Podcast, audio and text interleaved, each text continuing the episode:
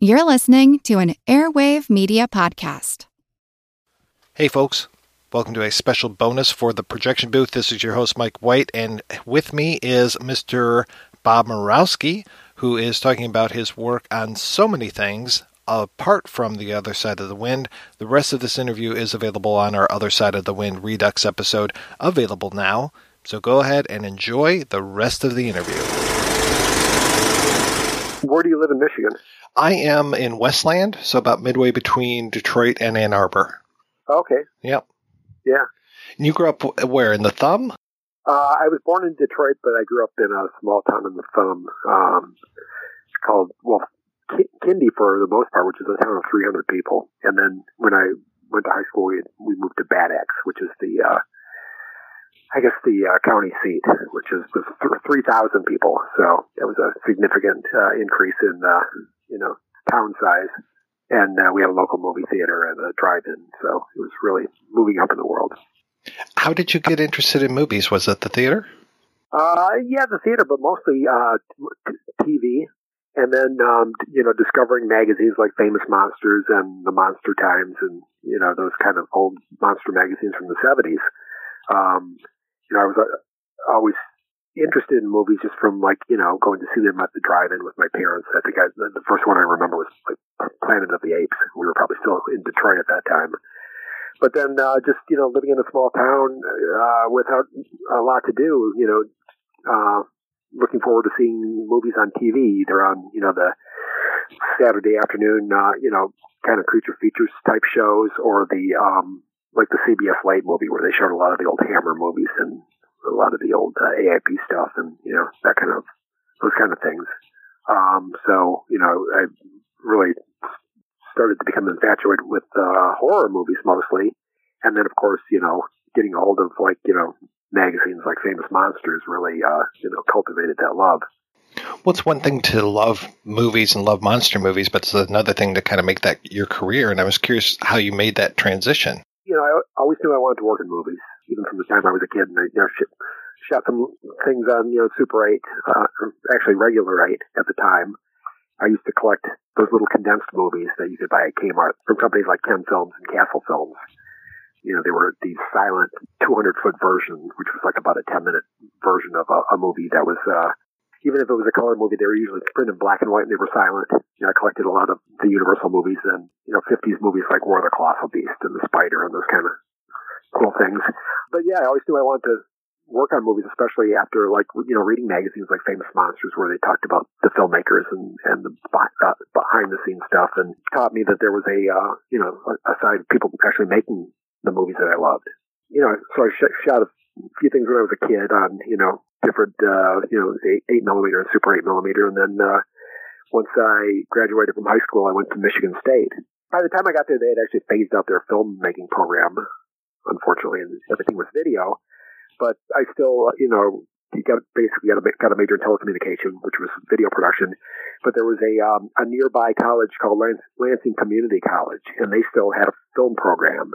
It was taught by a guy named Bill Blanchard, who had worked for Disney in like 50s and 60s, uh, doing uh, a lot of those uh, kind of wonderful world of Disney kind of nature documentaries and stuff. So he ran the film program, and he had a really they had really great classes. They were small. They only had an enrollment of like eight or ten people in the class, unlike the gigantic classes at Michigan State. You could always get your hands on the equipment and you know the the cameras and the film editing equipment and everything else. So, you know, that was a, a big thing for me to be be able to actually work on film, take those film classes at that community college while I was going to Michigan State. So between that and the stuff that I was doing at State and I, at Michigan State, I ran a, a weekly film group where we showed old 60 millimeter cult movies every weekend we would show something. You know, we showed all the like you know the rock and roll movies like uh, Decline of Western Civilization and uh, DOA and Gimme Shelter, and we showed a lot of like you know all the Russ Meyer movies and all the things like Eraserhead, and mostly just movies I wanted to see that weren't available because it was sort of in that early days of home video where a lot of things weren't even in release. So the only way you could see a lot of movies was uh, rent, renting them in 16 millimeters. So we were showing them every week as part of a film group so yeah, I was just dealing with film stuff the entire time, and so you know, obviously with the, the desire to go into film at some point when I graduated. it's so unusual to me that MSU was phasing out their film program, and I think you're you're only six years older than I am, and I went to U of M, and they still had yeah. a fairly robust film program. They were No, film U of M and video. Did. and I, I don't know. Look, I don't why why why I didn't go to U of M. I still have no idea. But I had friends who you know had gone gone or were going to Michigan State, so that was a big part of it. You know, in, in retrospect, I should have should have gone to uh, U of M, but I didn't. But like I said, I got lucky because um, you know there was a neighboring community college that still had a great film program, and it was very hands on. So I kind of made my own thing with my the film group I ran, and you know the whole deal. So why editing? Uh, editing is always a very curious mix to me of technical and artistic, and I'm curious how you got into editing so much. I just always liked it. I, it was a part of the process that I um, really enjoyed. You know, when, when when I was at Michigan State, we also had a TV show, and we so we would shoot um, punk bands that played, and then um, I would edit edit the material together for this weekly show that we had. And even working on those old, you know, three quarter inch editing systems, I really, you know, enjoyed the process of taking a bunch of footage and really making it into a program. And uh, you know, even prior to that, when I was a kid with a, a, a movie camera, you know, you quickly learn that a lot of your footage is bad. So it, at that point, it's just you know figuring out that you need to cut out the bad stuff to make make it more presentable. But you know that kind of gave me gave me my start as well. And um, and then when I came out here to LA, uh, um, a close friend of mine, this guy named Mike Janesco, who I'd gone to Michigan State with, was working in editing on um, Sam Raimi's movie Evil Dead 2. So the first jobs I got when I came out to, to LA in 1987 were post production jobs because those were the shows he was working on and those were the people that I knew, and I was able to, uh, you know, kind of get my foot in the door working in the, world of post. Now, if, if I had come out here and you know everybody was my friends were working in production, I you know may have gone that route instead. But um, it, you know, just kind of ended up like that, and and you know, I always like the process. I you know, I like like I like you know working on something and being able to complete it. Work by myself and actually you know in a more um, solo position where uh, you know I'm sort of doing my own thing and, and calling all the shots and figuring it out, as opposed to you know being on a film crew where you know you're one of a hundred people. So that might be part of it as well. And you know, working with the sound and the music and you know everything. You know, I just um, it was just a part of the process that I sort of gravitated to, just because um, you know I like controlling all the, all those elements and working with you know all the elements and, and making it into a, a finished product as opposed to um, you know raw materials, which is you know what you're doing if you're working on the film set. What were some of those early gigs like? What were some of the films that you worked on? The first movie was this um, prison movie uh, called The Destroyer, starring Lyle Alzado and um, Anthony Perkins, and I was on that for a, a, few weeks, just helping out with some of the um, sound editing. They were building the, the, the tracks. You know, at that point, everything was on film, so you know we were building sound units where you would go down and you know cut in a line of dialogue and dialogue gets split out on all these different tracks, and you would end up with you know thirty or forty reels uh, of sound for the mix that would be used to mix down to you know one reel in the final product. But everything was built on these big reels of, of um, film back back in those days. So yeah, you know, I worked on that. I worked as an assistant on a movie called um, Danger Zone Two, which was um, directed by and starred this guy J- Jason Williams, who had who was famous for playing uh, Flash Gordon in the X-rated uh, Flash Gordon parody. And at that point, he was he was a producer, and he was making these sort of low budget um, action movies. He was kind of like a low budget uh, Clint Eastwood kind of character. So he was doing these uh, biker movies called Danger Zone. And I got on that as an assistant editor and worked for, for quite a while. Then, as a matter of fact, when when he um, was going to do Danger Zone three, um, it was the, the budget was a lot lower, and I, I, he offered me the position of editor just because he knew I would, you know, it would, it would be a big step forward for me. So that was his the follow up to Danger Zone two was was my first um, position as an actual film editor. Prior to that, I had worked as an assistant. As a matter of fact, I was actually at the, at the time I was um, working as an assistant editor on Sam's movie Darkman, which was a really big Universal movie. But you know, I quit that movie to go work on this, you know, really super low budget uh, biker film because it was an opportunity to, to actually be the editor. And um, so that was a big step forward. And actually, I, so I quit Darkman and, and to, totally edited. They shot. I totally edited uh, Danger Zone three. We finished it, and and Darkman was still going on, so I was I was actually able to come back and get my old job back because it was such a big movie that it was just still hadn't even been, been finished yet.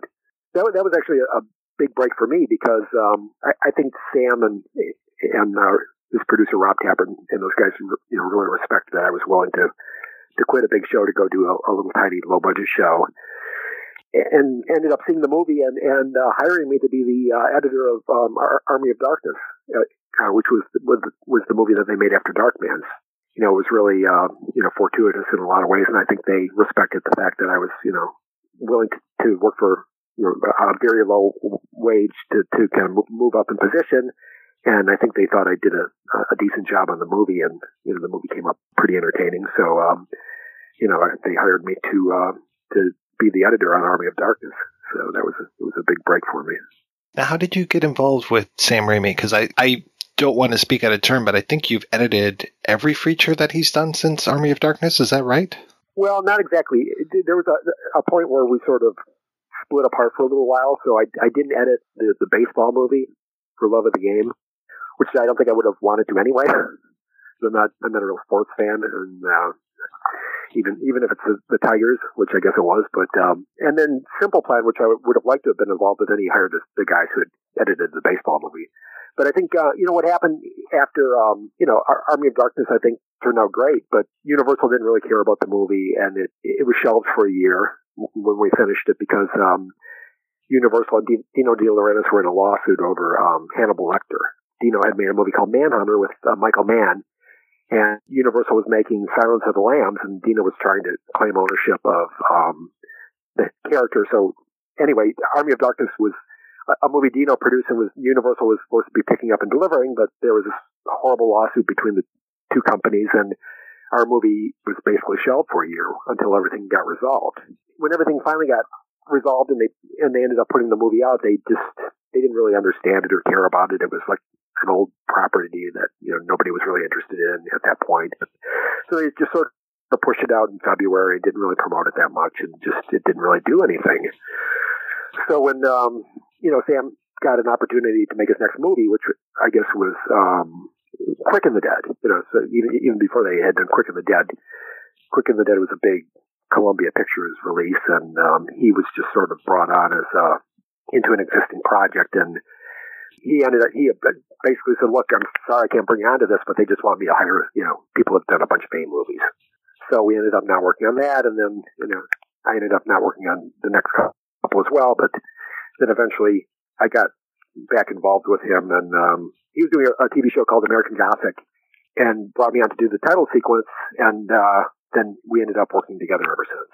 You know, I did, uh, the Gift, which was kind of a low budget thriller he was doing for Paramount, and then I did ended up getting on Spider Man, and you know have been on everything ever since. But um, you know, so much working in LA is people judge you from the work you've done or the, the or the position you're in. You know, you know until you actually make a uh, a larger work on a larger budget movie, it's uh, you know hard to get another one.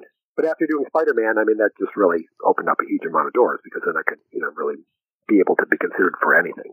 Yeah, because that was, uh, you know, less people forget that was a huge hit when that came out.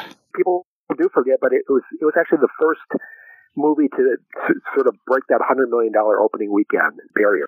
Because prior to that, no movie had ever really done it. And now, when you think about it, like every it seems like every movie that comes out makes over a hundred million dollars on their opening weekend. And if if they don't, it, it, it just seems like a disappointment. But you know, Spidey One was actually the first one to do it, and um, you know, it was it was a huge deal. And you know, got really good reviews, and then um, you know, it, it allowed us allowed Sam to have basically freedom when he did Spidey two to really you know have have free reign and you know do whatever he needed to do and not be interfered with that much. Both of those movies were a really great experience because um, you know they just even the first one they they primarily left us alone and let us kind of make the movie we wanted to make. Which is great, yeah. And yeah, that yeah. second one, I mean, that to me is still, and I'm not just blowing smoke up your ass, but that's still one of the best superhero films that is out there to me.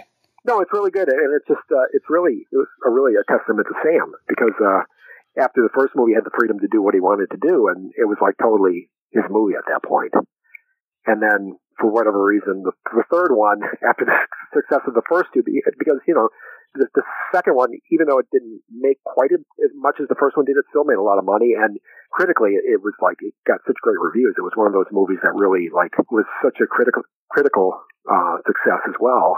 But then when it came time to do the third one, everybody just thought that they were responsible for the success of the first two movies, and and everybody just became mad with power and just really started to interfere with the project. I mean, from the the producers to the actors to the you know all the studio execs and everybody was sort of like felt that they were the author of the other two movies for whatever reason and Sam just really got kind of pushed out a, a shame because I mean I think the the third movie could have been just as good or better than than the, than the first than the second one you know in reality uh, but it just ended up becoming something that was like didn't really make anybody happy at the end of, end of the day even though I think there's a lot of good stuff in it well, I'm trying to remember with that one a few years ago. Something snuck onto Amazon. It was either like the the producer's cut or the editor's cut. What? Well, we did. Yeah, it was just bogus. They could, Sam wanted to call it the editor's cut. What happened was the, the, the studio was getting ready to put out a big box set because they had their newest Spider-Man franchise second reboot version that just came out uh, like a year and a half ago. The third version of the so um yeah I can't remember uh, Homecoming yeah so they wanted to put out a box set of the three movies and they wanted some additional material. Asked Sam if he would, you know, give them some deleted scenes, which he never usually ever wants to do, you know, because he just, um, he just doesn't like for people, people to see the, like, the process, you know, stuff that didn't work and stuff that we had cut out. So he emailed me and he said, well, what do you think about this? He goes, you know, I feel about, how I feel about, you know, giving stuff, deleted stuff or, you know, animatics or anything. And I go, I said, well, you know, we should use this as an opportunity to sort of go back to an earlier version of the movie that we thought was better before the studio really started interfering and before they made us do a bunch of reshoots to change things. I said, why don't why don't we just like you know kind of go back to an earlier cut, and at the same time, you know, totally restore Christopher Young's original music, which was had been mostly replaced because the studio thought it was too different and panicked and, and, and re- retracked a lot of the music and got rid of a lot of Chris's stuff and just kind of recycled a lot of the old Danny stuff, Danny Elfman stuff from the first two movies. Sam said, "Oh, I, I don't know. I, I, I he, he said, let me think about it." And then the next day he emailed me and he said, "You know, I really don't want to do it, but um, he said if you want to do it, go ahead." But he said, "I, I don't want them to call it the director's cut. Just we'll just tell them I'll do it if if, if we can call it the editor's cut, so you can take the blame for it." And I said, uh, I said, fine. You know, it's like, I, I said, look, we all feel it's a better version of the movie. So I think it's our duty, if, if we have the opportunity, if the studio is actually, after all these years, going to let us do it, I think we should do it. And he goes, okay, just don't tell me anything about it. They'll just call it the editor's cut and, and, uh, go ahead and do whatever you want to do. So yeah, it, but it really wasn't an editor's cut. What it really actually was was just a, an older, what I thought was a better version of the movie. Could never be perfect because, you know, the, the script was so compromised even before we started shooting because of like a lot of bad ideas of, of putting, you know, Venom in at the last minute and all this other stuff. But I did feel that there was a better version of the movie with, with better scenes and, and better sequencing than, than what got released in theaters. So that's, that's the, sort of the story behind the editor's cut, so-called editor's cut. Backtracking just a little bit, I was really curious. What was it like working with John Woo on Hard Target? Working with John was great. So after I did Army of Darkness, the next thing Sam was doing was was producing this John Woo movie and uh, Hard Target, and I was a huge John Woo fan. Better Tomorrow one and two, uh, The Killers, Hard Boiled. I mean, I, I loved all of his Hong Kong movies. Never dreamed I would get an opportunity to work with him, but but then just coincidentally, for whatever reason, you know, Sam and and Rob Tapert were producing his his American film debut. So Sam said, "Well, love for you to be able to edit. Why don't meet me with John and see if you guys hit it off?" So I met with John, and and you know, we I guess we we hit it off, and I got hired to do the movie, and it was it was an amazing experience during shooting. I mean, you know, shooting down in New Orleans, and the script wasn't the greatest, but you know, it's and it stars Jean Claude Van Damme, which was um, you know okay, but you know he's he's no Chow Yun Fat. And it was a, that was a big problem. But but still, uh, but the supporting cast is incredible. I mean, Lance Henriksen, Wilford Brimley, just a lot, a lot of a lot of the um, side characters I thought were re- really great, and and of course with John's direction and, and the staging of the action sequences was just you know ph- phenomenal. But the problem was um, John Jean Claude. I mean, he felt he was the creative force behind the movie when it was really a John Woo movie. It ended up becoming like a, a very uh, disappointing experience because, um, you know, we had a movie that I thought was actually a really cool, stylish John Woo movie that um, really felt like something John had made. But it was another one of these situations where the studio didn't really understand the stylistic stuff. You know, they hired John because they knew he was a popular Hong Kong filmmaker, but I don't think they really knew about or cared about his his um, stylistic stuff. You know, Jean Claude was was a real bully and really wanted to um, you know take over the movie. And unfortunately, at that point, um, he had you know the producers kept telling me, you know, I don't know what you've heard about Jean Claude because he's known for like you know taking over the editing of his movies, which apparently he had done a lot on some of the, a lot of the Cannon Cannon movies he had done. But they said, you know, if we just want to let you know that this is a John Woo movie, and if Jean Claude gets, if you see him within a hundred yards of the editing room, just you know, call us and we'll have security remove him from the lot. And I said, okay, yeah, fine. I, I'm, yeah, that's great because uh, you know, I'm totally into protecting the movie, and it should be a, a John Woo movie. But then one day, Jean Claude signed a three picture deal with Universal to do, you know, three more movies. And suddenly, the next, very next day, I got a call and they said, "Hey, uh, Jean Claude's coming to the editing room. He wants to, you know, see the movie. And he, want, he has, has a lot of ideas, and you know, really wants to, um, to um, try try some things." But I mean, even then, they said, "Look, you know, just entertain him, try his ideas. If you if you like them, you know, do them. If not, you know, don't. But um, we really need to um, placate this guy because um, you know he's the star of the movie and and um, you know really w- wants to be involved in the editing, which was totally counter to like everything that they had said prior. And what happened was, you know, John Woo ended up just becoming totally marginalized, and Jean Claude ended up taking over the movie. It just became a, a, a miserable experience because there was really, um, you know, it, it was me trying to fight for John's stuff and at the same time, Jean Claude was working with um, another editor at Universal. I mean, it was the old days when we were cutting on film, and um, so they actually made a film copy of the film print, and they were working on a different uh, copy of, of the of the film, cutting on film, and just doing a lot of things that were basically ruining the movie that um, I didn't agree with, and John didn't agree with, and um, you know, he just ended up getting pushed out, and they sort of took it over that way. You know, it became a really it, it, it just became a situation where you know we had had a movie that was like I thought pretty good. It could have never been great given you know the star of the movie and um, you know the, the, the, it was sort of a B movie script, but I think it could have been a lot better. But they just ended up ruining a lot of it. You know, mostly just taking out a lot of John's stylistic stuff. You know, the studio didn't like and and our test audiences, uh, you know, had a had a weird and negative reaction to, or didn't understand it, and you know, like a lot of things, if things are different in the movie, you know, you get a weird response from a test audience. It doesn't mean that they hate it. It just means that, you know, they were just, um, confused by it or not, in, not into it or whatever. But, you know, it was just, just a really bad, weird political situation, you know, and, and I think the movie ended up getting pretty trashed as a result. It was disappointing. And then we had a lot of ratings problems. You know, we, we had to go in eight times to get an R rating, which is absurd when you think about it because it was, uh, to give a movie like that, basically an X rating, NC-17. So it was cutting out all the blood squibs, and then even then we had to go in like six more times to get, to get the rating. So it was a different time. I mean, I just, um, I mean, the kind of stuff that we were having to cut then, you could get away with in a PG-13 movie now we're on a TV show.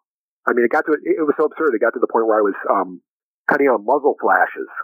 Uh, I was on the phone with, uh, the, the head of the MPAA and he said, it's all right if somebody shoots somebody twice or two, maybe three times, but he said anything beyond that we feel is excessive.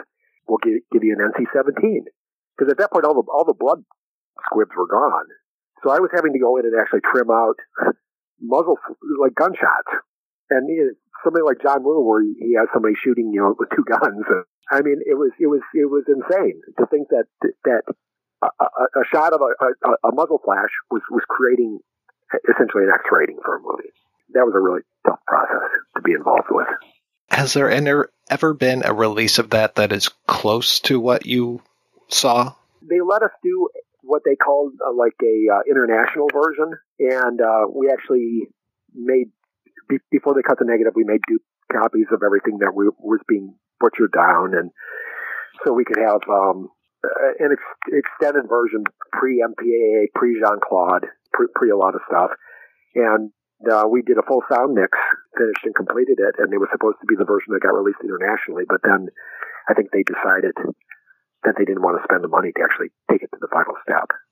So it was like weirdly like lip, lip service to, to, to John Woo that they even did it. I think in a weird way. I don't, and I don't know if it ever came out anywhere like that. I mean, it, it could because it was it was definitely prepared, but I don't know if it did. You know, there's some a few bootleg versions of the movie floating around, or like early cuts that we had from some of our test screen. One of our test screenings somehow one of the tapes got out. But yeah, I mean, I think that's a movie that's um, you know right for re- restoration and and reconstruction.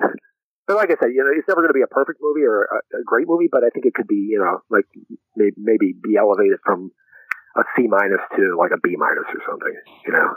Yeah, I mean, and for me, it felt like such a natural to have Sam producing a John Woo film, just the style stuff. Oh yeah, totally. But again, two guys who the studio like really walked all over in their in their earlier movies. I mean, the kind of stuff that we were going through on uh, Hard Target was the same kind of stuff that, you know, we went through on uh, Darkman, you know, where, where they were making Sam cut out things that they thought were too stylish or, or outrageous or funny or over the top or, or whatever. You know, they're, they're always, they always talk about these tone issues, you know, that they think it's the wrong tone.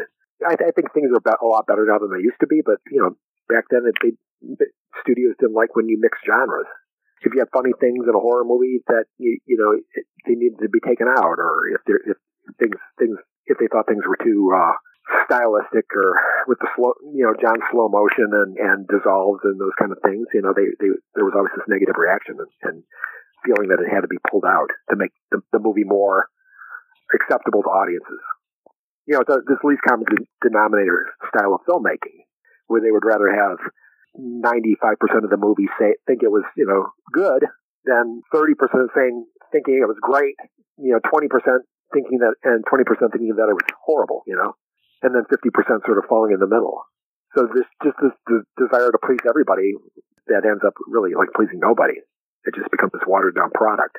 Fortunately, I think things have, have changed a lot, you know, which is good. You're no stranger to film restoration. I mean, you've been working. How long has Grindhouse been around? It's been around over 20 years. It's been, I think we formed it in 1995. Sage and I, Sage Stallone, who was my partner at, the time, formed the company Grindhouse Releasing because we loved movies and we wanted to see these kind of Italian, you know, horror movies and, and B movies that we loved get get get a A plus quality, you know, release like criterion level releases for movies that people historically didn't, didn't care about and, and had only been released in the, in the worst possible transfers and from the worst elements and by people who never cared about them and butchered them and changed the music and changed the credits and cut time out of them just for the sake of making it shorter and, you know, just viewed the stuff as product, you know, and we were trying to rectify that. I mean, now, now, of course, there's a lot of different companies that are doing it, you know, um, and doing a great job you know, everybody from, you know, Synapse to Vinegar Syndrome to Severin to, um, you know, Shout Factory. But at the time we were doing it, uh, you know, nobody else was really that interested in these kind of movies. So that's why we really wanted to, to do it because we love the movies and really wanted to see them get a, a great presentation for the first time. I don't imagine you ever had to work on a project that was as scattered as Other Side of the Wind. I worked on a movie called Gone with the Pope, which was directed by uh, Duke Mitchell, and it's great but it was very similar, very similar circumstance to um, Other Side of the Wind. It was a movie that was made in the mid 70s, shot really low budget, only partially edited, never finished. The director died before the movie was finished, and and it, it was never had never been uh, completed or or released in any form. A lot of the same kind of technical problems, bad sound, film that was like in not great condition, uh, you know, lack of documentation and in, what the intentions were of scenes and um, you know, in, in, terms of the script, not having the director around to to be there to um, to work with. So that movie, when when Sage and I got it back in the mid '90s, um, we ended up not finishing it until um, 2010. So that was a, re- a really long term project. I mean, it wasn't um, other side of the wind where I was working on it full time, but I was, you know, working on it between shows. So it's funny because when I, when I think back, you know, I had an editing room set up in my, my garage and uh, a film editing room, and I was working on weekends on um, Gone with the Pope. And at the same time, Three Houses Down, Gary Graver was was uh, in his garage working on the other side of the wind because he was putting things together and putting reels together and putting presentations together, taking them around, trying to uh, raise financing to get the movie finished. And uh, at that point, I, I guess both movies were sort of being worked on simultaneously, even you know back in uh, 2005 or whatever it was but yeah, I mean, having having done that, I mean, that was like a full on restoration project like this one. It was a movie, unfinished movie that we took to completion, made film prints, and actually, I think turned out pretty well. For me, that was like a good experience that I actually mentioned to Frank Marshall when you know I I got interviewed for this show. I said, look, I've kind of done a similar thing already with this movie, Gone with the Pope. Dealing with that, that kind of stuff, all the stuff that I do in the you know the grindhouse releasing movies, we're always you know trying to restore things and deal with bad elements elements and make them better and fix up the sound and deal with like not not so great source material, trying to make it as, as good as possible. You know, using the same techniques and tools and to clean things up. It's it, you know it was it was a, it gave me a really good foundation to to work on the Orson Welles movie as well. How did you get involved with uh, an American hippie in Israel? Before I came out to LA, when I got out of college, I went to, to work for a film distributor in Detroit he was really a, sub distributor, and uh, he had an office in Birmingham, Michigan. Uh, a guy named Bob Mason. He had a company called Mason Releasing Corporation, and um, he handled drive-in movies, you know, exploitation films. You know, of course, I was again like with Gary Graver. I was I love exploitation movies, so to to go to work for a guy who was um, at that point he had Demons in the theaters and Gates of Hell and uh, you know Invasion of the Blood Farmers and I mean he had all these movies that you know I loved. I mean, I was obsessed with. And uh, here was here was the, the guy in in Detroit who basically booked him in all the uh, Detroit drive-ins. You know, drive-ins like the Ford Wyoming and the Van Dyke Drive-in, and even the drive-in where I was from, up in Bad Axe, Michigan, the M53 Drive-in. You know, so um, Bob Bob Mason, this guy Bob Mason, uh, had hundreds of prints in shipping depots around the uh, the Detroit area. Some in Detroit, some in like Cleveland, some in Cincinnati.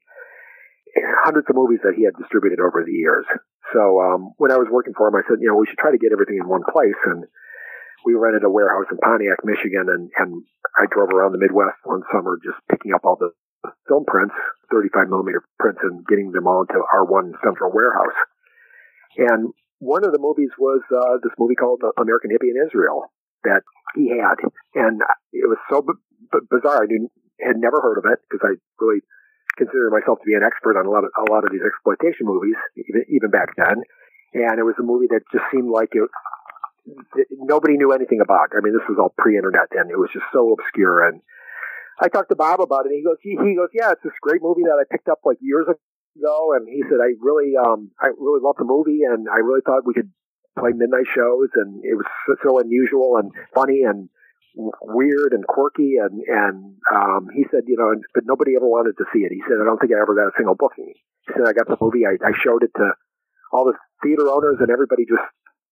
Uh, they wouldn't even show it as a midnight show, or I couldn't even get a book to the drive-in. He goes, it was everybody thought it was so bad. He goes, but he, he said, but you know, I always loved the movie, and I always thought that someday something could happen with it, and people would discover it when I moved up to California, um, I uh, one, one year I went back to Michigan for Christmas, and I went and saw my old friend Bob, the distributor, and you know I said I was thinking about that movie American Hippie, and he, he goes, "Well, if you want to, let's try to do something with it." So I I took one reel of it back in my suitcase. I took reel five back to uh, Hollywood with me, and and I screened it, and I just thought it was like incredible. I couldn't believe how great it was.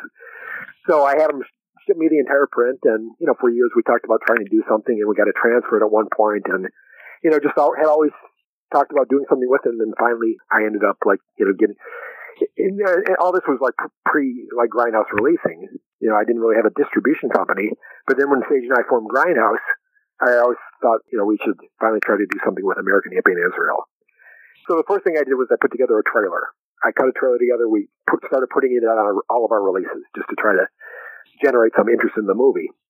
And what happened was somebody pull, pulled it off of one of our DVDs, uh, Drink Your Blood or whatever had come out at the time, and uploaded it onto YouTube, and it, it became like I, I, I don't know if I would call it viral or whatever, but um, it started to like really get this cult following. Then some guys in, in, in Tel Aviv just kind of became obsessed with the movie. one of the guys, uh, a, a guy named uh, Yaniv, who's since become a friend of mine, uh, became like super obsessed with the movie because they they felt in Israel they had never really had like a, a cult movie before. So he found a print at in in the in the uh, in the film archives in I think Jerusalem or Tel Aviv or something. They got a print and started running it as midnight shows, and it became like almost like a Rocky Horror Picture Show in Tel Aviv when they were running it. It just became so popular. People were like dressing up like the characters. Um, you know, people knew all the, the dialogue. You know, they were throwing things at the screen, and it just became, became this like midnight cult movie, all because of this stupid trailer that I, I had put together. So anyway, that really kind of opened the floodgates because then I was able to find a lot of the he was able to find the actors for me, and we shot interviews with everybody. People who had uh, worked on the movie, the produ- production manager. I mean, all these people. Uh, the, the, the son of the um, director. I became friends with him, it, and then finally, we just it went from a movie where I didn't know how I would ever release it having a company, Grindhouse Releasing, to ending up having like this huge amount of like materials, like all these interviews, and to to, to be able to put out a really super deluxe Blu-ray edition. It really um, blossomed into something that I thought, thought was really cool. I don't want to put you on the spot, but and you might remember this, you might not, but I've seen two different versions of that film as far as the ending goes. Yeah, there's a ver- there's a version called The Hitchhiker, and actually, when when we that was the version that that, that they they had at the film archives in Israel, and that's the version they were showing. I actually got them to transfer it for me, and we included it as a bonus disc on our first release. We did a three disc set, and the third disc was was that hitchhiker version. It was pretty bad quality because it was, you know, a really scratched up print and it had burned in subtitles and, and the transfer that those guys did was pretty poor, but I really wanted to preserve that version, which had that weird version, that shot at the end where the car flies away. And of course, the guys in Israel, when, when, when, when I released the Blu-ray, they really wanted me to put that into a, our version of the movie. Actually, I wanted to, but I thought, you know, I, I had been to screenings where like the abrupt ending of the American version got such a huge reaction that I really wanted to preserve both versions because the way the American version ends, where just like suddenly the guys, the, the two mimes get into the car, and then it just cuts to this really shaky shot that says the end. I've been in screenings where people just like go crazy because it's so abrupt.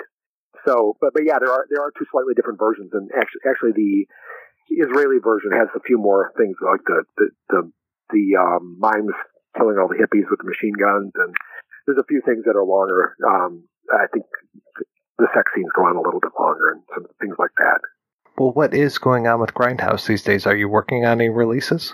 Yeah, we're, we're working on a few cool things. Um, our next release is going to be um, this really great um, Umberto Lenzi, who is the director of um, Cannibal Ferox, aka Make Them Die Slowly. He directed a series of police movies in the in the seventies. They were kind of like Dirty Harry ripoffs. Um, there was a huge subgenre of police movies in Italy, inspired by Dir- Dirty Harry and Serpico and those kind of American movies. He did a, a great one called uh, Roma a mano armata, which was the Italian title, which um, was released in, in the U.S. as a, Assault with a Deadly Weapon, aka uh, Brutal Justice, aka The Tough Ones, which was the English language title that you know we had on our elements.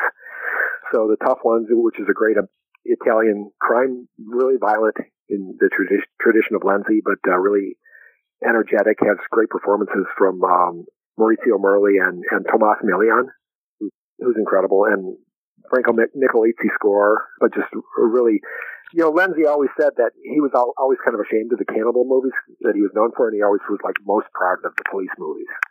And uh, it's a really great and entertaining uh, energetic, violent movie. So I'm excited about that one. It was always one of Sage's favorite movies, and we never really got it together while he was alive. But um, you know, so I'm glad to finally be getting that one out. And then we've got another movie called Scum of the Earth, aka Poor White Trash Part Two, directed by uh, S.F. Brownrigg, who made Don't Look in the Basement. Kind of a you know backwoods hillbilly exploitation movie. 70s, really ugly, grimy, dirty, uh, sleazy. Uh, but entertaining, really well acted, um, well directed, well well written, um, but you know really downbeat and you know like a real dingy, dirty, backwoods you know movie. You know, we, we've been working on that one for a while, just amassing a lot of really great material, interviews, and uh, we'll probably be releasing it in conjunction with a book about the, you know S.F. Brownrigg and the whole Texas filmmaking scene from the time. my partner on that is uh, David Szulkin, who wrote the Last House on the Left book, The Making of Last House on the Left. It's phenomenal. So he's been writing this incredible book about this whole Texas filmmaking scene. They'll probably come out in conjunction with one another. But the cool thing about uh, Poor White Trash Part Two is it was never has never really been released on DVD or Laserdisc or anything. It was released on VHS years ago, but never really uh, got much of a release and hasn't really been seen since. So it'll be cool to get that out again. And a few other things, uh, um, some other movies that, you know, we've had for years, like Death Game and, yeah. Did you hear that Sondra Locke just passed away? No, you're kidding me. Yeah, I just saw it come up on Twitter. Oh no. I, I was just talking, uh, about with the, the DP yesterday and we were going to get in touch with her. Oh no, that's terrible. I'm sorry to be the bearer of bad news. No, that's that's horrible because I didn't know it, and and I thought, well, the great thing, unlike some so many of these other movies, the great thing about Death Game is like everybody's still around. Colleen Camp, Sondra Locke, Seymour Cassel. I mean, all the leads are still with us. The the director's still alive. David Worth, the DP, uh, the writer. Um, and I just thought it was a great opportunity to have such a comprehensive package. Did, did have you heard what happened? No, I, I just have seen her name coming up on Twitter, and I was like, "What is this?" And sure enough, she passed away. Oh, what a shame!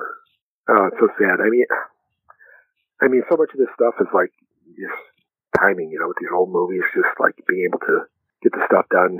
You know, as soon as you can. I mean, it's it's like you know when we were doing. uh uh, the tough ones, the, the Lenzi movie, you know, did, while we were preparing in the last year Lenzi passed away. Luckily, we, Umberto Lenzi, we got an interview with him about, I think, less than a month before he died, which, which I'm glad we did because we got a really comprehensive entire career retrospective interview with him, which I, thought was really important to have. And then Tomas Milian, who's, was great actor studio trained actor who was in so many of these great Italian movies and is such an incredible actor, um, died last year as well. I mean, we, we shot an interview with him for a Big Gun Down, but we were actually getting ready to do something again with him. He lived in Miami and then found out he had, uh, right like a week before we were going to try to do something, he passed away. Well, what is the next big show for you? I don't know. I, I don't really have anything lined up right now.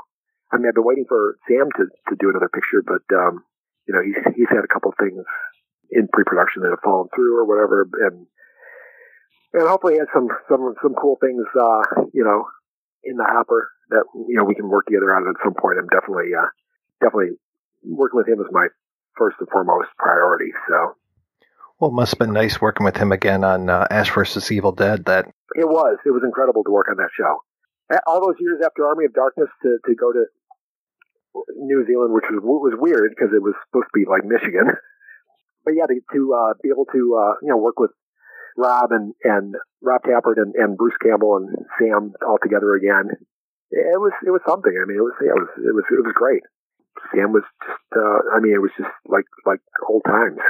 Look, I love Evil Dead One. I mean, before I ever met Sam, I was a huge fan of of Evil Dead. You know, it was a movie that I saw in in East Lansing, Michigan, on opening day at the um the campus theater, and with like me and like two people in the audience, and uh just loved it. Yeah, I mean, to to be able to work on Army of Darkness was great, and and then of course the Evil Dead show. It's really um, a great experience. And that pilot episode, I mean, that is just amazing. Good. I'm I'm glad you liked it. Yeah, it was such a different attitude than we were used to because like all the pro- problems we had in Army of Darkness and studios complaining about tone issues. Um, you know, Starz was just like the opposite. I mean, they, you know, they greenlit the script. I don't think they really understood the tone at the time. And then when, when they when they saw the first cut that we showed them, it was like, wow, we really didn't. I guess we weren't really expecting that, but that was really cool. You know, I, I don't think they. I think I think they thought it was going to be like more straightforward horror, but then was, of course it was like a total Sam movie. When they saw it, they were just like very surprised, but like super supportive, which which is great.